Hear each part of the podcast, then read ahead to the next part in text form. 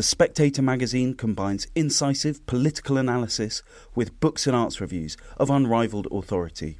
Subscribe today for just £12 and receive a 12 week subscription in print and online, plus a £20 Amazon gift voucher, absolutely free. Go to spectator.co.uk forward slash voucher.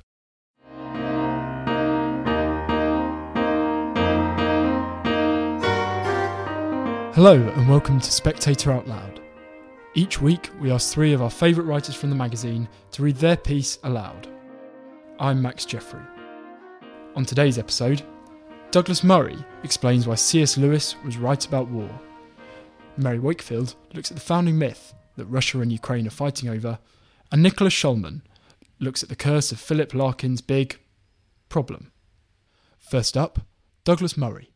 Well, at least COVID is over. No sooner had Vladimir Putin's tanks rolled into Ukraine than the UK's COVID advisory group, SAGE, disbanded. The same effect was felt in the US, where the outbreak of war in Europe led to the immediate, unlamented disappearance of Dr. Anthony Fauci. After two years on prime time, suddenly the good doctor was nowhere to be seen. COVID already seems so very last season. The climate emergency likewise seems to have drifted away. For years, whenever the world was facing no more proximate emergency, every politician from the Scottish Parliament upwards insisted that we were all doomed and heading to hellfire. Such thinking captured most developed governments and terrified a generation of young people with an insistence that we had, at various times, only a decade, a month, or a minute to save ourselves. Now, those folks have more than piped down. Putin's invasion of Ukraine has actually made some of them about turn. Now that a real crisis is occurring in the neighbourhood, even Germany's Green Party has realised that you can't farm out your ethical energy dilemmas to another country. Germany was all set to be reliant on Russian gas while pretending that it was as green as green could be. All it achieved was to hobble itself and outsource its energy future to a madman. A similar awakening appears to be occurring here in the UK. Only weeks ago, Boris Johnson could be found blithering on about net zero being the priority of his Conservative government. Now, he is starting to recognise that abandoning the most effective forms of energy while relying on the least is not a good policy. It took a war to persuade him of this. You've got to reflect on the reality that there is a crunch on at the moment Johnson manfully conceded this week. I do not wish to mock, or at least not to mock excessively. Rather, I mention it because it highlights something deeper. As I have commented before, it has seemed to me in recent years that our era has a tendency, even perhaps a desire, to lurch from disaster to disaster. The disaster of the current moment is Putin.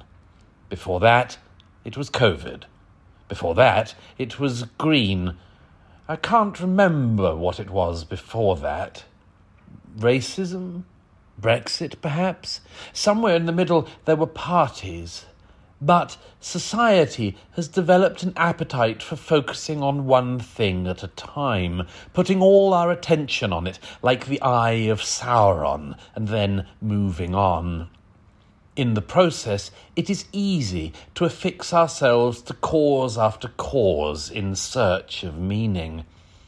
It is also possible to fall prey to cynicism, not to mention hopelessness. As it happens, I was thinking about this recently while in Savannah, Georgia, helping to launch a new liberal arts college called Ralston College, which is opening for students later this year. The aim is to give them the sort of education that used to be regarded as a proper education. There will be teaching of the classics and the great works of the Western canon, and an understanding of civilization and the riches it has produced. At these moments, such efforts can, erroneously, seem inadequate. One professor told me that a student of his had recently said that she wished to go to Ukraine to fight. It turned out her parents had experienced Russian tanks before, and she wanted to do something to help. In reality, a student in the humanities, untrained in the arts of war, is little help against an invading horde. And here, a certain hopelessness can creep in. Perhaps it already has for many people. But I was suddenly reminded of a sermon C.S. Lewis gave at the University Church in Oxford in the autumn of 1939. I mention it not because I think we are in a remotely similar position to our situation then, nor am I one of those many people who believe that humanity seems endlessly doomed to replay the 1930s. I mention it only because the content of what Lewis said in Learning in Wartime seems appropriate to this moment.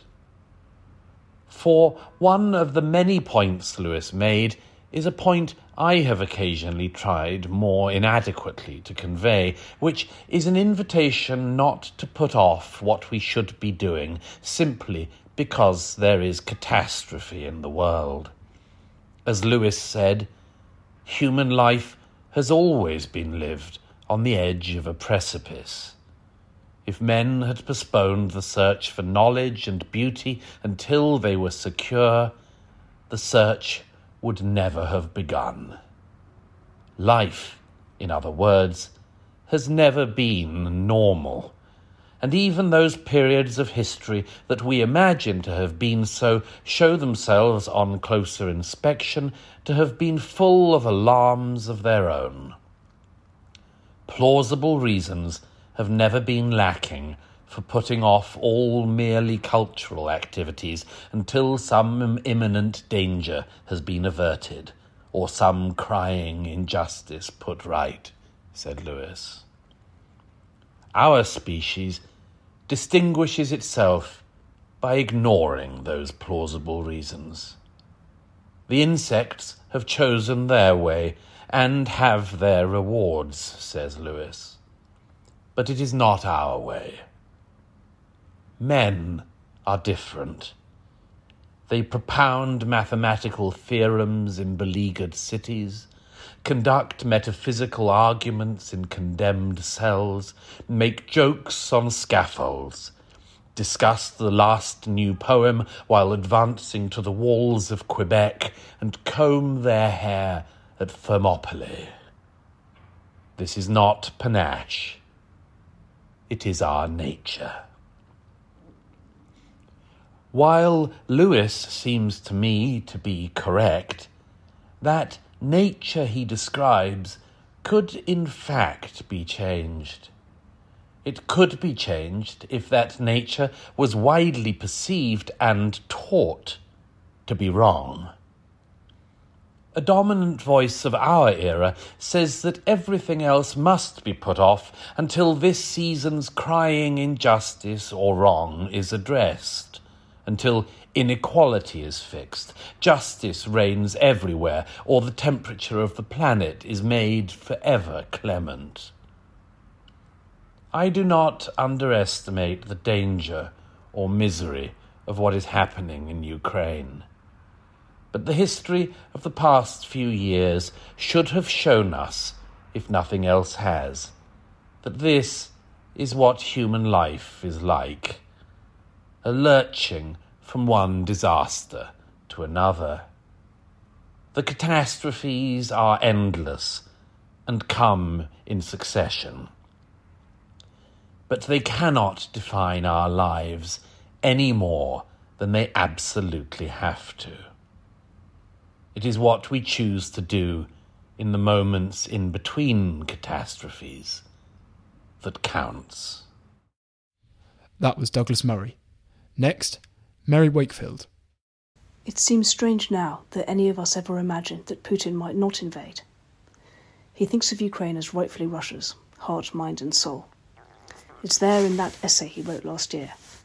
Russians and Ukrainians are one people, he said, meaning not that they're brothers, so much that Ukrainians have no right to a separate identity.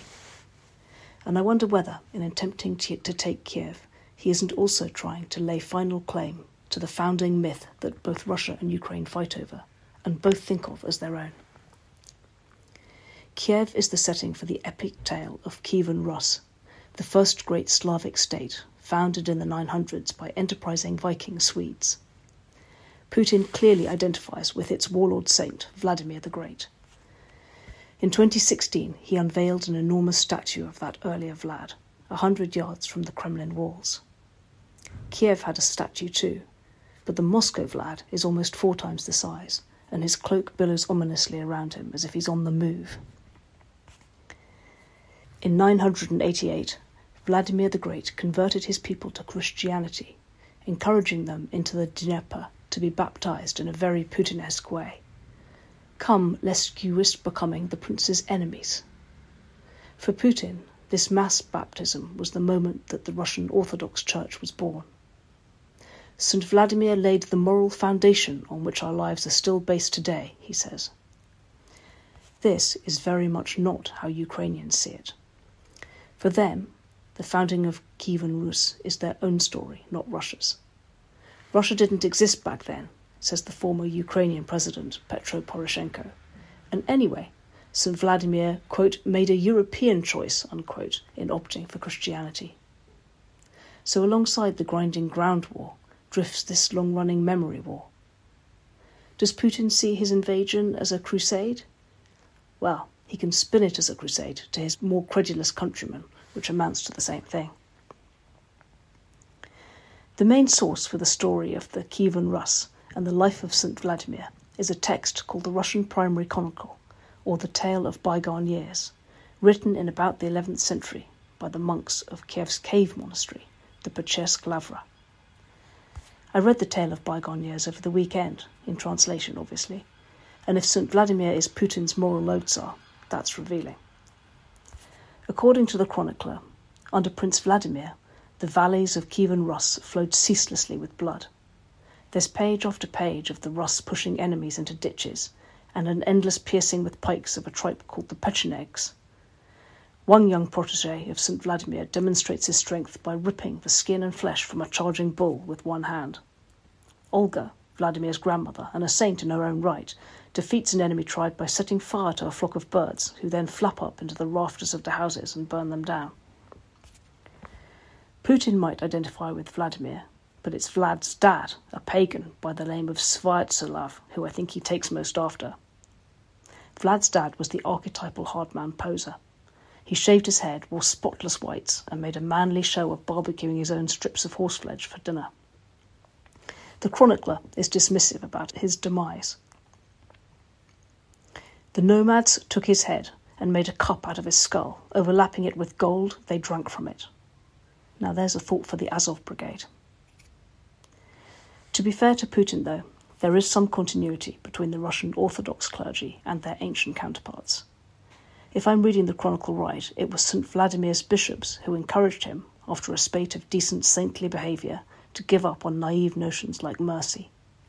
Quote, the number of bandits increased, and the bishops, calling to his attention the multiplication of robbers, inquired why he, Vladimir, did not punish them. On Sunday last week, Forgiveness Sunday, Patriarch Kirill of the Russian Orthodox Church, always in lockstep with Putin, gave his blessing to the war in Ukraine. But the tale of bygone years isn't just a bloody battle saga written by onlooker monks.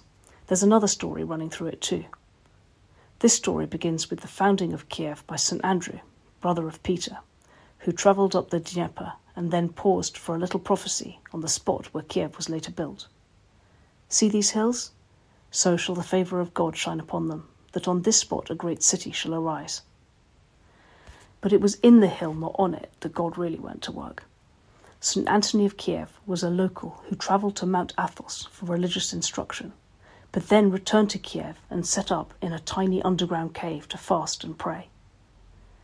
The chronicles have less to say about Antony than they do about Vladimir, because Antony spent his time in prayer, not colourfully slaughtering pechenegs. But throughout his life, and for century after his death, other monks followed Antony's example and carved out their own cells in the rock and their bodies still lie there, eerily preserved in the tunnels under Kiev. I went to visit them in 2005 on a holiday to Ukraine, bravely joining the queue of pilgrims shuffling underground, though the tunnels are only one person wide and there's no possibility of turning and bolting back. I remember the saints' bodies, elegantly dressed, lying in glass coffins, often with one leathery hand exposed, to prove that their virtuous flesh had resisted decay. Theodosius, Alypi of the Caves, Ilya Muromets, the bogatyr, Nestor, the primary chronicler himself.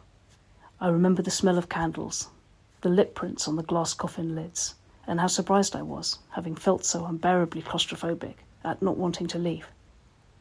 Does Putin really believe in God? For all he wears a cross, it's hard to imagine that his faith is anything more than tactical spiritual nationalism. But he'll know that Sunday, the 20th of March, in just over a week, is the day when the saints of the Pechersky Lavra are especially venerated. And he'll know that although St. Vladimir's surviving bones are kept in Moscow, it's said that St. Andrew's body is still somewhere under Kiev, as yet undiscovered. That was Mary Wakefield. And finally, Nicola Shulman. In matters of sex, Philip Larkin was late getting away. On his 23rd birthday, he wrote defeatedly to Kingsley Amis I really do not think it likely I shall ever get into the same bed as anyone again, because it is so much trouble, almost as much trouble as standing for Parliament. His 2014 biographer, James Booth, adds that Larkin was, quote, still effectively a virgin. And Amis was puzzled that his friend failed to follow through his pursuit of sexual satisfaction. End quote. There is no join the dots explanation for what Larkin called the, quote, sex fear and autoerotic fantasies, end quote, that beset him all his life. But now, in the centenary of his birth, it's time to bring in the anatomical peculiarity that incarnated his trouble with sexual fulfillment his penis. I've been hearing of Larkin's penis at intervals for most of my adult life. The first time was 30 years ago, the most recent this week. In all cases, my informants had it from his first biographer, Andrew Motion, who'd been told by Larkin's tailor that the poet's penis was abnormally large, obliging him to alter the cut of his trouser legs. And as a friend of Larkin's, Motion was also able to confirm this rumour from an adjacent stall of a men's urinal. Motion doesn't mention the penis in his excellent and otherwise comprehensive A Writer's Life of 1993, and nor does Booth in his also excellent Life, Art and Love of 2014, although it seems improbable that he didn't know about it if I do. Is it because penis size is the last taboo? Or was it thought to be a prurient sideshow, a distraction, unsuitable to the findings of literary biography? I propose instead that this piece of information is so acutely relevant to Larkin's life and work that it should be enshrined in Cole's notes, handed out to secondary school children as part of their poetry pack. Perhaps a statue in Poets' Corner. Because once the sniggering stopped, students would find it a useful resource and in more than one way. Firstly, it brings light into corners of the poetry that are otherwise obscure. And secondly, it challenges the harmful and false belief, much promoted in online pornography, that a very large penis is what will make a boy popular with the girls. But for a lot of men, this accident of genetics is a life ruining affliction. And Larkin fell into this category. There was a side to him that always remained shy and maidenly, wanting to be coaxed from his shell, not unlike the, quote, exceptionally nervous and rather feminine, unquote, protagonist of his novel, Jill. For such a disposition to be fastened to an enormous penis, with its implication of sexual rapacity, its threat of painful or impossible intercourse, and its raised likelihood of malfunction, is, I submit, to inherit a constant source of that hesitancy, guilt, and fear that we find in his poetry and his love life. Indeed, the only Larkin oeuvre to fly conspicuously free of these obstructions and their perennial invigilator, his writer's block, was the lesbian schoolgirl pornography he wrote in youth under the sobriquet Brunette Coleman. Trouble at Willow Gables flowed from him in reams. Once he got rid of the cumbersome penis, all the fun of the erotic fair was his to enjoy. The mark of Larkin's struggle with his anatomy is all over the work. It's implicit in his understanding of sexual relations, which he often imagines from the woman's side as something to be feared and dreaded, and from the man's as an awkward, brutal failure. His 1950 poem Deceptions is typical and would be the starting point for my imaginary classroom. It has an epigraph from Henry Mayhew's London Labour and the London Poor, citing a young prostitute who was drugged and raped as a child of 16. The poem inhabits her feelings on waking. Even so distant, I can taste the grief bitter and sharp with stalks, he made you gulp. All the unhurried day, your mind lay open like a drawer of knives. End quote. And not just her mind, you might add. Then the focus of his attention shifts with equal emotional conviction to the disappointment of the rapist. Quote, stumbling up the breathless stair to burst into fulfillment's desolate attic. End quote. That sexual contentment didn't come easily for Larkin was more than a function of his missing the 1960s. His abiding sense of masculine grossness, his alertness to failure on the one hand and damage on the other, haunts his sexual imagination. Quote, Me and my cloak and fangs had ripping times in the dark. The women I clubbed with sex. I broke them up like meringues. End quote.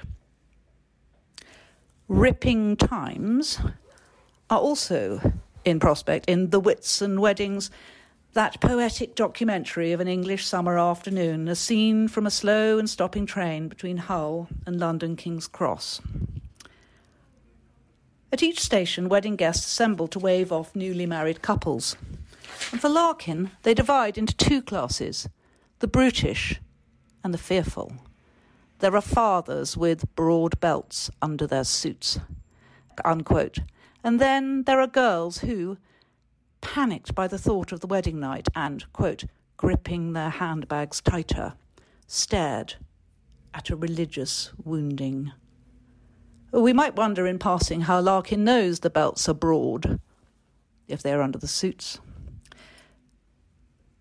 But it's the girls that really engage our concern. The girls, dainty and friable in their sherbet coloured nylons, tense with an alarm that has always seemed excessive, unless you understand the personal associations. This, as my imaginary students will be told, is one of Larkin's more optimistic productions. Here, all the drama of sex fear is happening outside the window, while he, safe in his seat, bowls frictionlessly towards the receptive London, spread out in the sun. Unquote. In a train that gradually transforms, as trains can, into a giant phallus.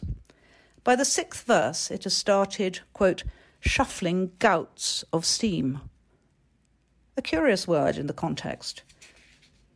Gouts, usually referring to splashes of liquid at London, it slithers through the mossy sides of a tunnel to its destination.